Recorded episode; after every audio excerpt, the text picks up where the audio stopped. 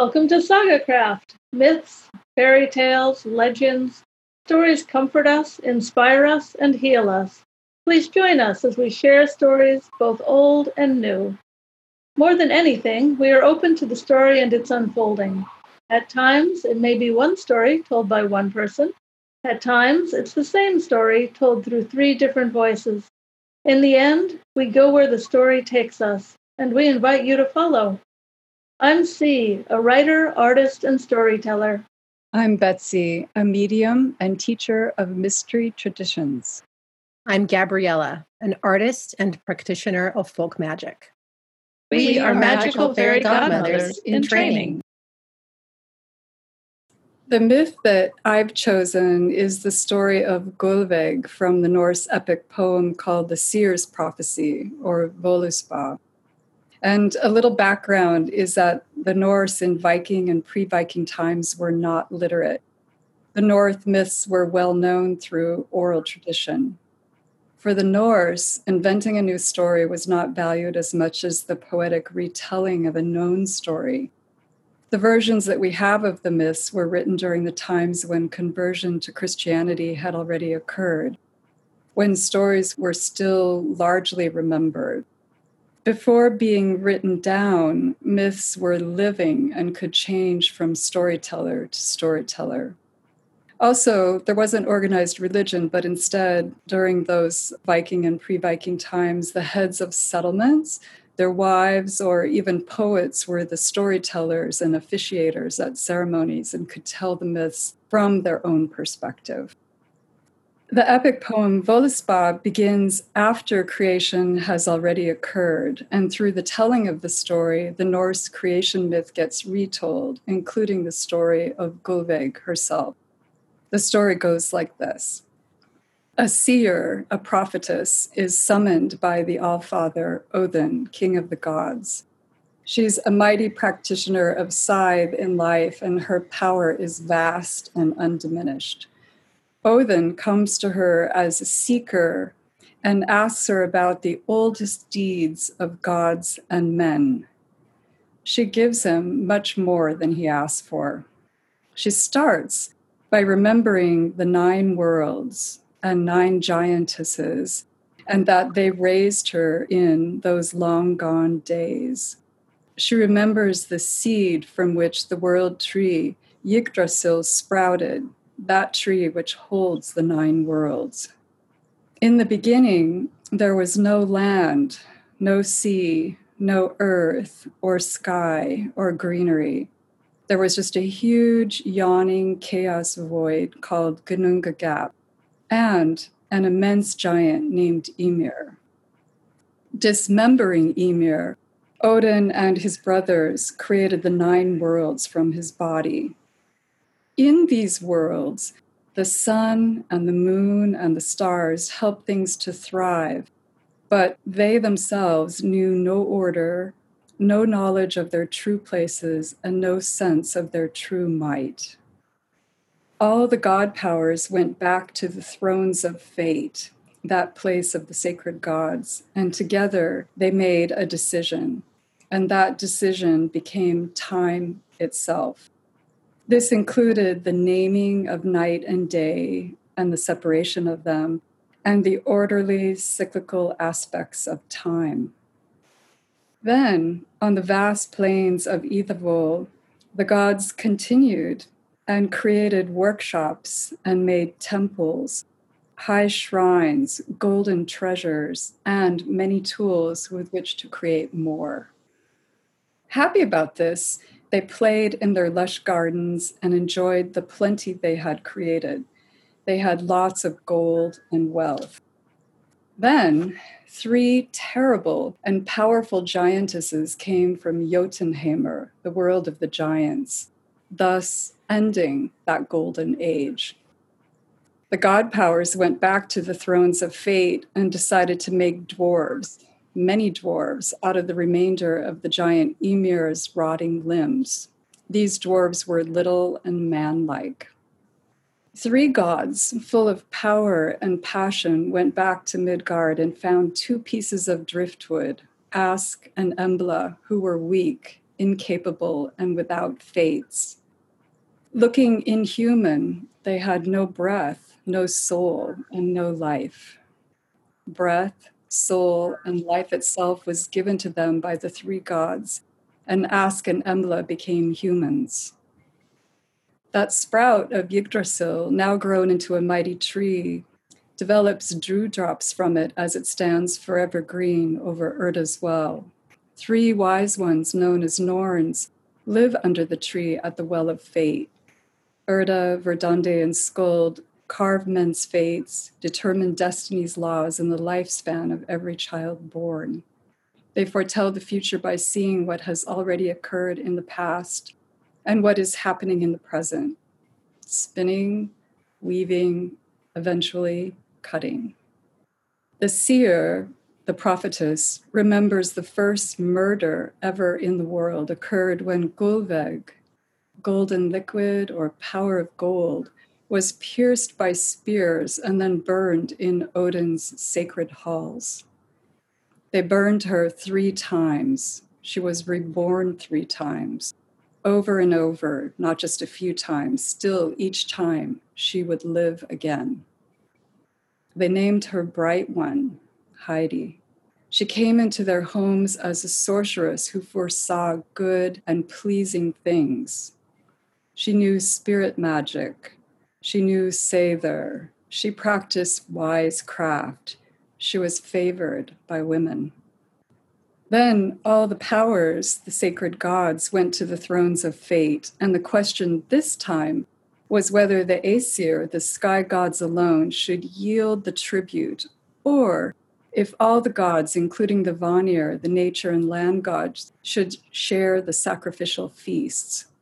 After all, Freya, a goddess of the Vanir, had brought the knowledge of blot, or sacred offerings, to the Aesir. What happened was Odin hurled his spear into the host. That was the first war in worlds. The rampart of the Aesir's stronghold was destroyed as the Vanir continuously attacked the plain on which it was built with their magical war spells. War continued for some time and was costly, with no one winning. Eventually, truce was made between the Aesir and Vanir with hostages exchanged along with knowledge.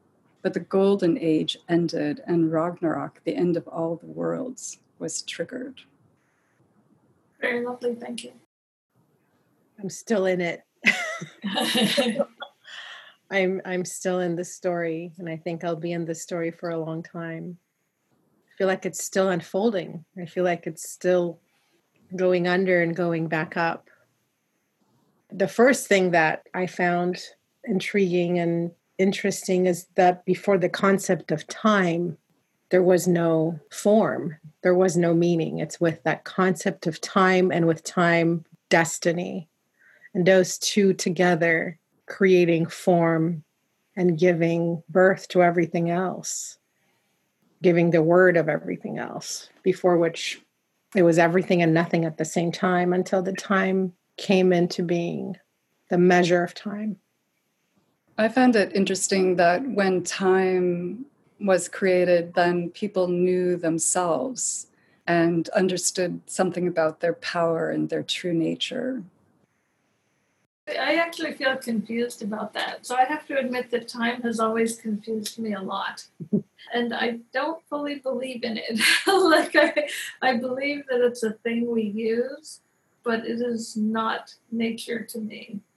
And so it, it's not at all surprising to me, though, that time would contain meaning because as human beings, so much of our idea of our value is what we can complete within the time of our life.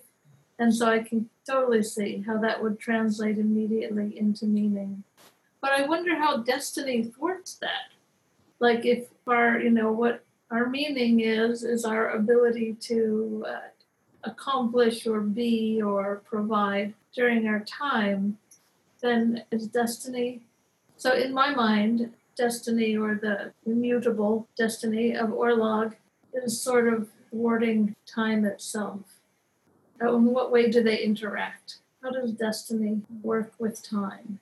So to me, I think of it as fate versus destiny. I think of it as destiny when we embrace it and we make it pleasant, and fate when we fight it and we make it un- unpleasant. so, so how does that fit into meaning? I don't really know. I found for myself as I was exploring this story and looking at different versions of it, meaning translated by different people, like in the Norse tradition, that each translation had a different flavor to it, even a different understanding of who Gullveig really is. Um, some people saw her as one of the evil giantesses, you know, if we can say evil, but one of those dark and terrible giantesses who came and changed everything. Other translators saw her as Freya, as an aspect of Freya. And yet another version of her was that of her as a Norn herself. And can one be all of those things, perhaps? I don't know. But as I was trying to find the ground from which I wanted to stand, if you if I could say that when I was sharing this myth, and in a way I think I was asking for what's the most true version of it. What I was told was the version that finds its way through you, through one, through the storyteller, is the true version for that moment. But I, I found that this story has stayed with me as I've been exploring it and has been working its way through me. So I'm very interested to hear what you have to say as well. I think the concept of the three giantesses and even that in the story and i'm sure many versions of the story they're called evil and what that really means is able to change things yeah. and the power of that and how to some especially since it was probably taking form or written down in christian times the idea of of feminine spirits of women spirits women giantesses being able to change things that would be terrifying. Another clue in this, I think, too, is that notion of the Norns being able to foresee what happens in the future by looking in the past. And what happens in the past is that the gods dismembered the giant Ymir. And so, was that where it all began? It, you know, was that dismemberment of, of the giant actually the seeds were those three giant i think were those three giants passing through just kind of like the wave of okay you began this and we're carrying it well not even we're carrying it forward but it's carrying forward in its own way. Yeah. Interesting. Yeah i totally view the whole thing as a domino effect. Like somebody flipped that first domino and it was done. Like it was just a matter of everything falling out yeah. But yeah, so you know the concept blonda, I probably said it wrong. In Old Norse, it's the idea that something it's attributed largely to women, and it literally means blend. And it means blend in terms of mix in a way that makes better, as if to learn and to incorporate and to process, but it also means to taint and to condemn and to undermine. And so it's that idea that women are particularly on the forefront of bringing in change. And that was probably largely because they came in from another group in order to marry, which meant they had loyalties to two groups, and therefore they were dangerous. But mm. Snorri actually has a remark in there too about the golden age being the time before they were ruined by women.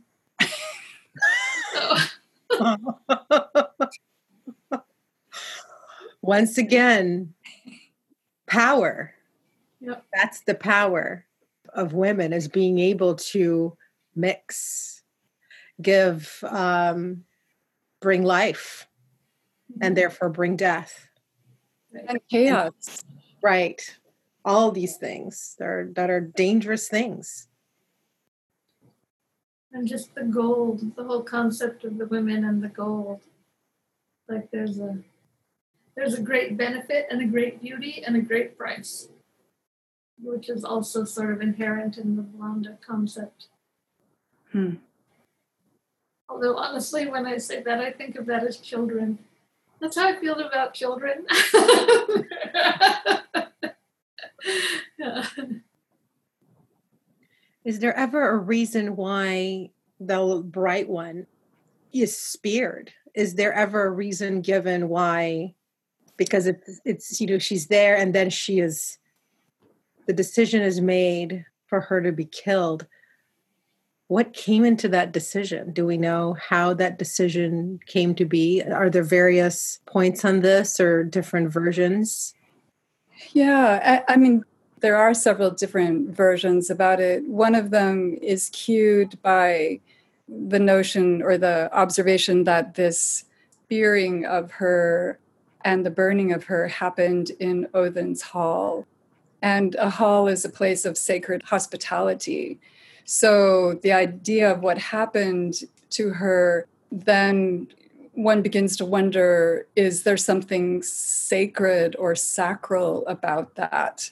And also that uh, you know what happened after her burning was then they go to start you know they go back to the place where they make their decisions the gods and the powers do and this time is the question is about who gets to make the offerings and who and making the offerings in those times was also meant partaking of the offerings of them. So so it does seem as though there's something sacred about what happened there for her and intentional.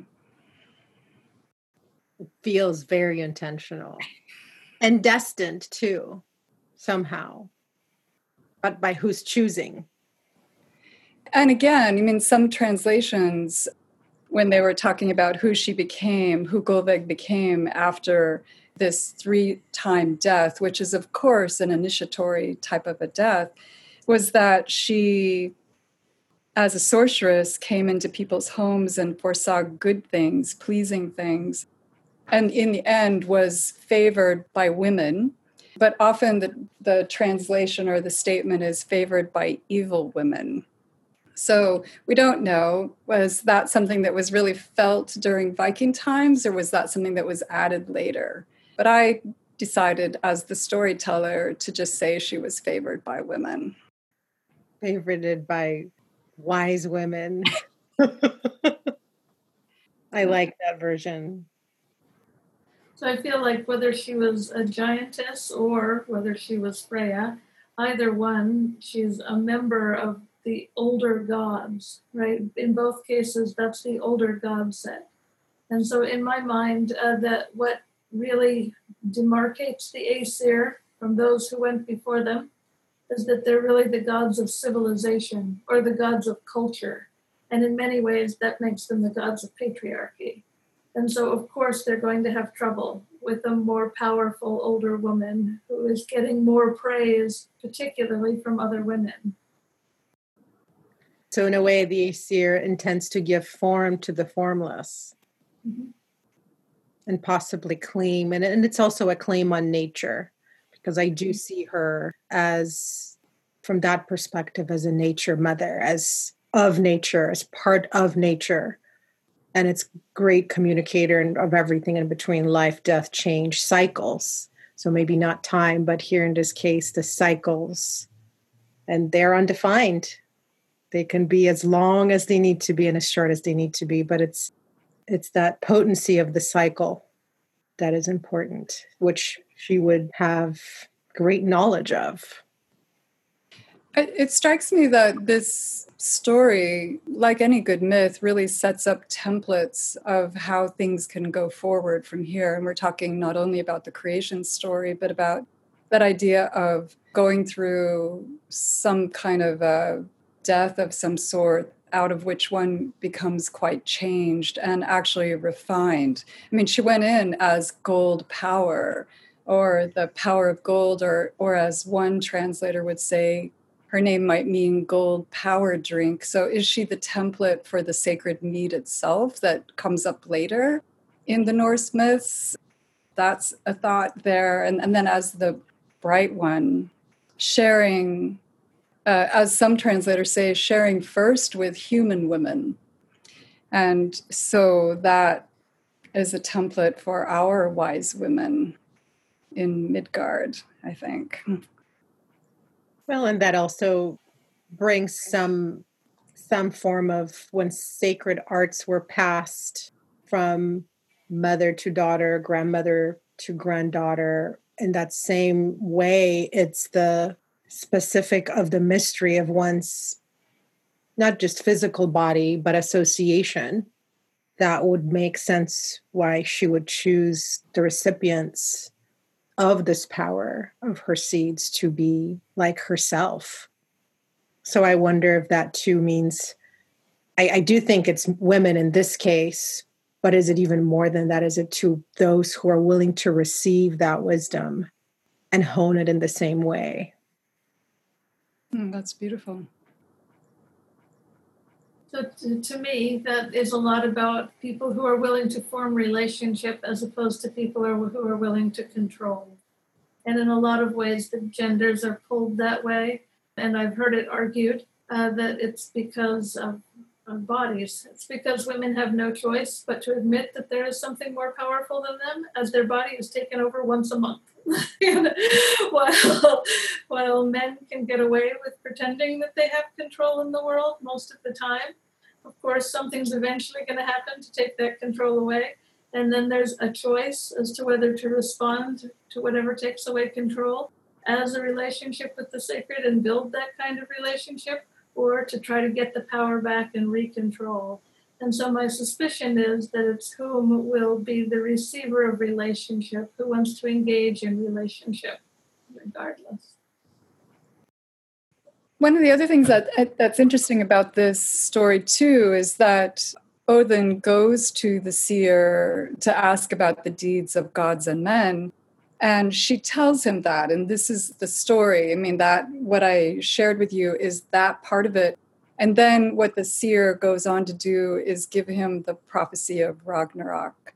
But what it strikes me that she does is she shows him she shows odin where the seeds of ragnarok came from which in quite a bit of it is due to him himself and his actions and his choices. But also of these I love the idea of those three giants that come in from the side and just kind of walking through the landscape, changing everything as they do. So that notion of one can set things rolling, but still the feminine, the chaotic elements can shift and change those plans also. So, yeah. I, I like I said earlier, I'm still in it. I feel like it'll take some time to fully see all there is yeah, that pulls to me the idea, though this seems random, it's not as random in my mind as it does in my mouth. The idea that uh, in Sleeping Beauty, you know, they invite 12 of the 13 fairies, and the other fairy shows up to give a curse, and the fairy that comes after her says, I can't counter the curse, but I can change its direction. And how important that is not to, you know, the difference between taking something head on and confronting it and combating it versus getting alongside of and redirecting it. That's more of a, in my mind, a redirection. So those giants come down. Okay, you see this? We'll take its hand and play with it for a while instead of we're going to fight it. Yeah. yeah, relationship instead of control.